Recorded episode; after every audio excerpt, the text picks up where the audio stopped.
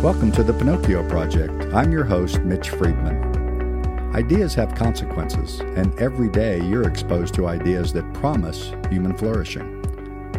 Our mission here on the Pinocchio Project is to equip you to examine these everyday ideas so that you can determine for yourself whether or not they deliver on their promises. Welcome to the Pinocchio Project. This is your host, Mitch Friedman. And in this episode, I'm going to continue our conversation that I began in episode one a couple weeks ago about virtue. I thought I'd do something different, however. Instead of just talking categorically or generally about definitions of virtue, I thought I would give you a uh, conversation that juxtaposes virtue uh, with its opposite, and that's vice. And so I've titled this episode of Vice and Virtue. Uh, as we talked about in episode one, uh, virtue, the definition generally is behavior showing high moral standards. And from a Christian worldview perspective, uh, we talk a lot about where those standards come from. Uh, they're not subjective, meaning everybody decides what's right on their own. Uh, but our moral standards are given to us by the one who created us, uh, our God, our creator, who knows what's best for us and how we flourish. Uh, he has given us a template for flourishing as to how we should behave uh, with each other, in families, in culture, so that human flourishing is at its optimum. So virtue is defined as behavior showing high moral standards. Its antithesis, its opposite, its antonym is vice. And appropriately enough, vice is immoral or wicked behavior. So virtue, behavior showing high moral standards, vice, immoral or wicked behavior. And so instead of a categorical list of what virtues are and vices are as opposite, I thought I would uh, give you a little exercise of observation. And I would say interpretation uh, using a worldview grid that has a biblical framework. Uh, you know, there's an old expression, if you give a man a fish, you feed him for a day. If you teach a man to fish, you feed him for a lifetime.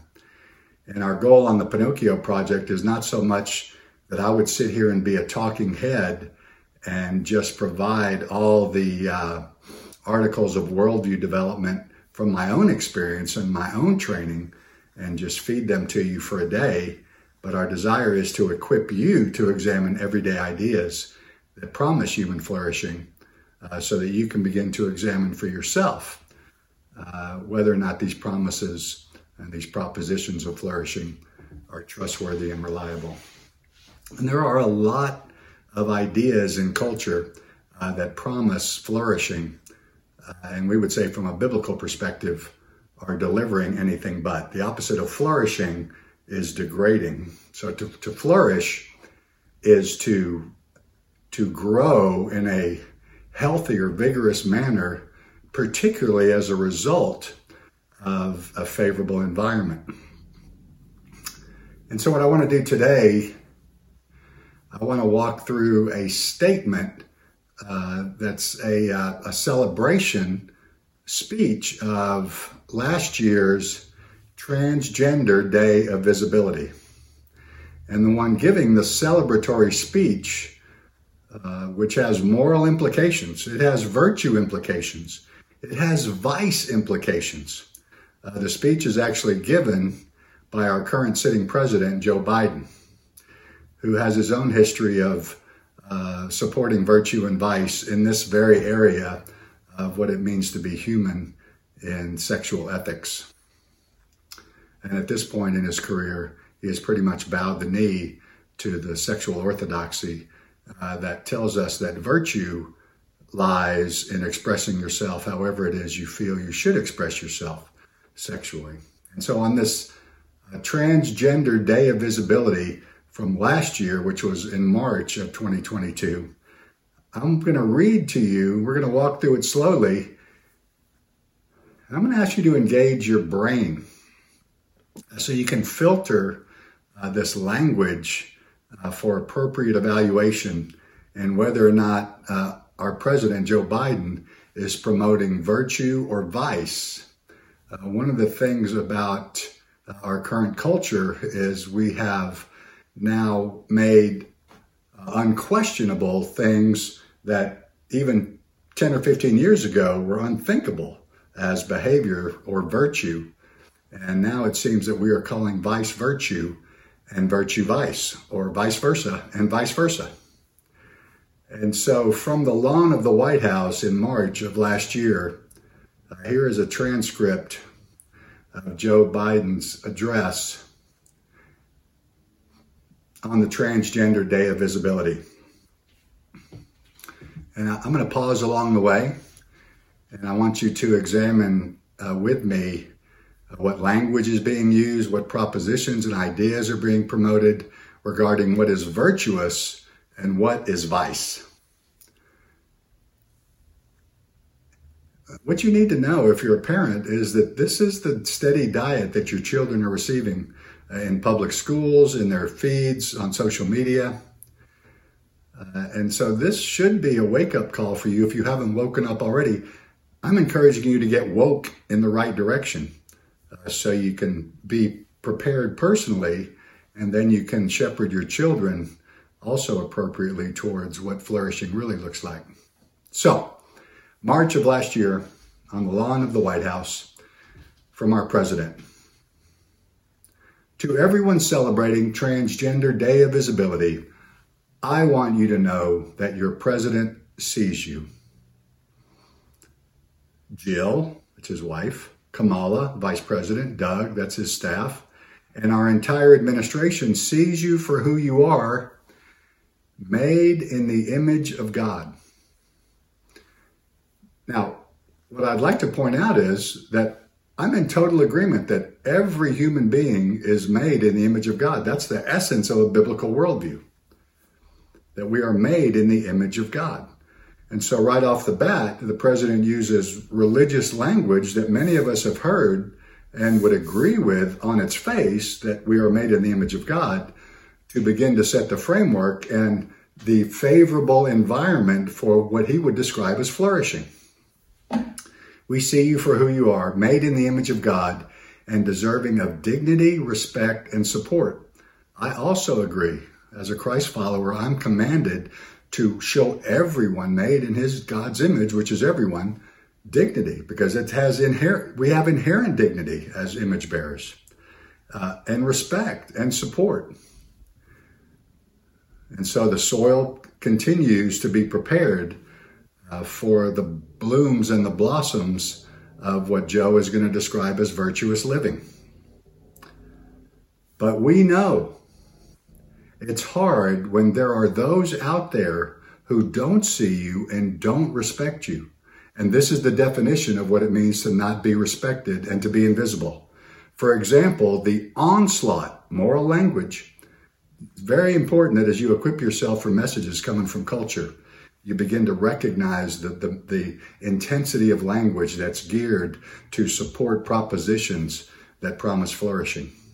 For example, the onslaught of anti-transgender state laws attacking you and your families is simply wrong. So to paraphrase, any pushback on this notion that I decide for myself within myself as I look inside myself who I am from a gender perspective, regardless of biology, regardless of physiology, any pushback on my personal decision is a vice, and it's an attack. And any policy making is seen as an onslaught of bias that is meant to deprive me of dignity and respect.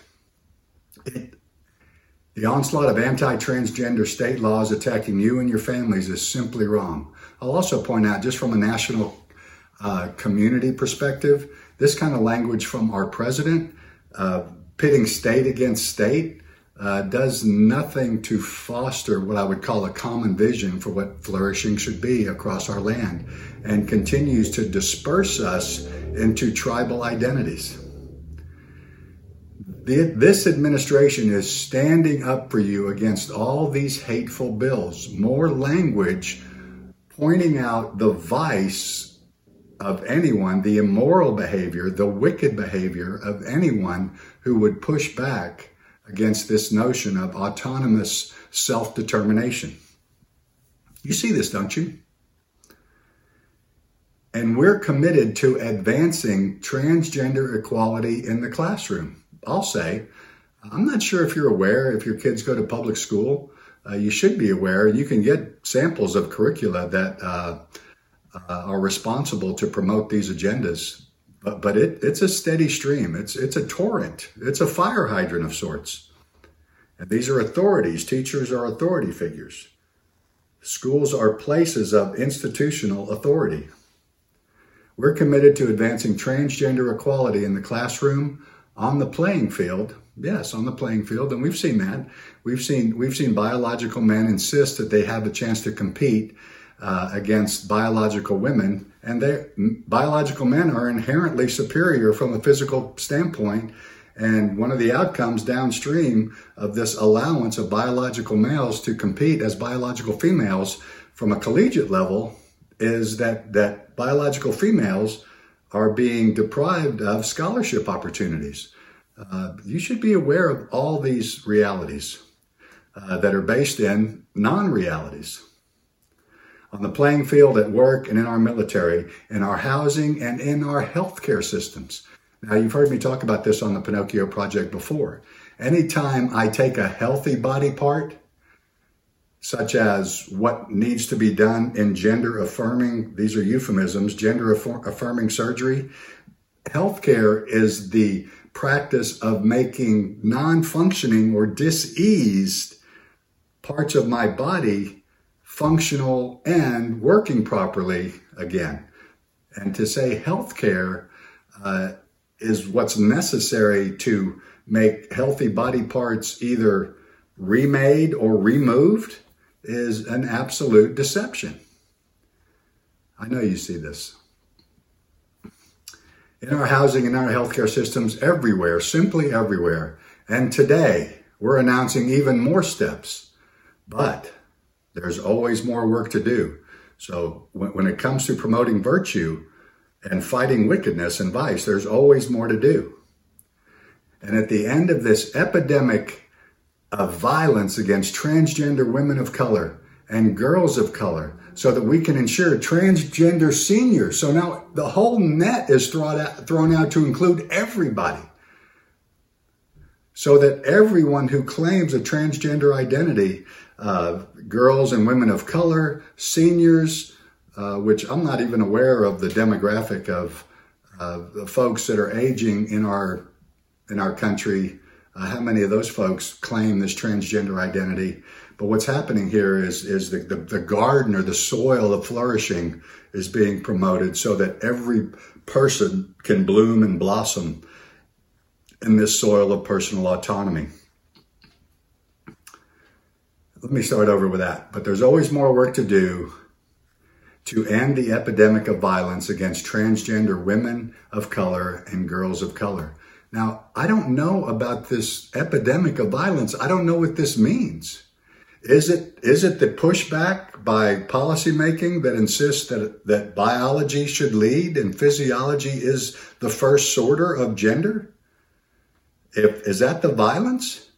Is it actual physical violence where roving bands of, of people who are binary and cisgender are walking the streets looking for someone who's identifying outside their biological gender so they can smack them down? I doubt that. Let me start over again. But there's always more work to do to end the epidemic of violence against trans... You, I'm sorry. You see the intensity of this moral language. Onslaught, attack, hateful, epidemic of violence. I'm going to start over one more time. But there's always more work to do to end the epidemic of violence against transgender women of color and girls of color. Well, where are the transgender men of color and, and, and boys of color? I don't, I don't know. I just don't know. Uh, maybe he just forgot to, to, to include everybody, uh, boys and girls, if there are such a thing. If there even are such a thing in this garden, in this soil. Okay, I'm going to start over one more time. But this is probably the thickest, uh, worldview-rich, observational paragraph in this whole speech. But there's always more work to do to end the epidemic of violence against transgender women of color and girls of color to ensure transgender seniors can age with dignity, dignity, and to finally now pass a bipartisan Equality Act. And if you don't know about the, the Equality Act, you should. Uh, maybe I'll do a, an episode on the Equality Act that has never gained, gained much traction uh, in our policymakers, uh, either the House or the Congress, or the House or the Senate. Uh, but we're probably getting closer. And to finally pass a bipartisan Equality Act to help transgender persons around the world. So now the United States is, States is going glo- global with this agenda. We, we want to be seen as the leaders in this movement for dignity, equality, to end the epidemic of violence. Now, this is virtue signaling. See, virtue is moral behavior. Virtue signaling is taking moral language and throwing a blanket of promise so that we can be seen as the, the heroes and the champions of this cause.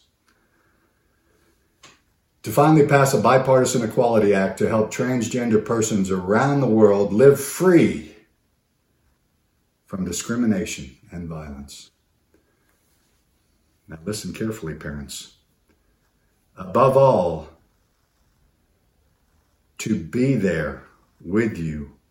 And to parents of transgender children, affirming your child's identity is one of the most powerful things you can do to keep them safe and healthy. So put that necessity in your parenting toolbox. Affirm your child's identity, the identity that may be proclaimed from a six-year-old psyche that's not even old enough to, to understand what it means to choose well for dinner. To parents of transgender children, affirming your child's identity is one of the most powerful things you can do to keep them safe and healthy. To any transgender American who's struggling, please know you're not alone. To parents and children alike, please ask for help. And here he goes in the close. More virtue. And know this, you're so brave. You belong, and we have your back. And let's now bring the transcendent reality, the transcendent identity, to put the seal of approval on this whole speech. God bless you all. Be brave. I'm going to put a link to this uh, speech in the show notes. And if if if you're really interested in training yourself to identify this virtue signaling, that is calling virtue vice and vice virtue, then you should acquaint yourself, spend time with these arguments. And as we've said before, and I'm, I'm teaching an introduction to worldview class in the church I'm privileged to serve right now, most of our worldview dysfunction is rooted in the first essential question of every worldview development. What does it mean to be human? And the perspective of this speech is that what it means to be human is that regardless of what I see in the mirror, regardless of the realities of my physiology, what it means to be human is no matter how old I am or how mature I am or how much experience I have in the, the slings and arrows of outrageous living, what it means to be human is I have the absolute autonomy to, from my emotional, psychological self, I have the autonomy and the freedom, autonomos. I am a law unto myself. I have the autonomy and even the responsibility, which is a ton of pressure, by the way, especially on your children, to identify who I am or who I am not, or if I am at all anyone of any gender. And the confusion and the chaos reigns. This is a worldview of vice, not virtue. So I'm going to link uh, this speech in the show notes. Uh, it came off of Yahoo News back in March of twenty twenty-two. And I'd love to get some feedback from you. Uh, believe me, as an image bearer who's fallen, uh, I'm still living in this tent of sin. I have my own struggle with vice and virtue. But when we when we accelerate as a people the planting of a garden in soil that insists that vice is virtue, our fruit will be nothing but toxic. For the Pinocchio Project, this is Mitch Friedman signing off. Thanks so much for being with us on the Pinocchio Project today. If this podcast has value for you, please subscribe or follow. Give us a five-star rating and share. If you have an everyday idea you'd like to submit for us to examine, simply email us at Pinocchio Project Pod at gmail dot com. We're on Twitter at PinocchioPod, or you can hit the links in the show notes below. Thanks again for listening, and remember, your everyday ideas have significant consequences.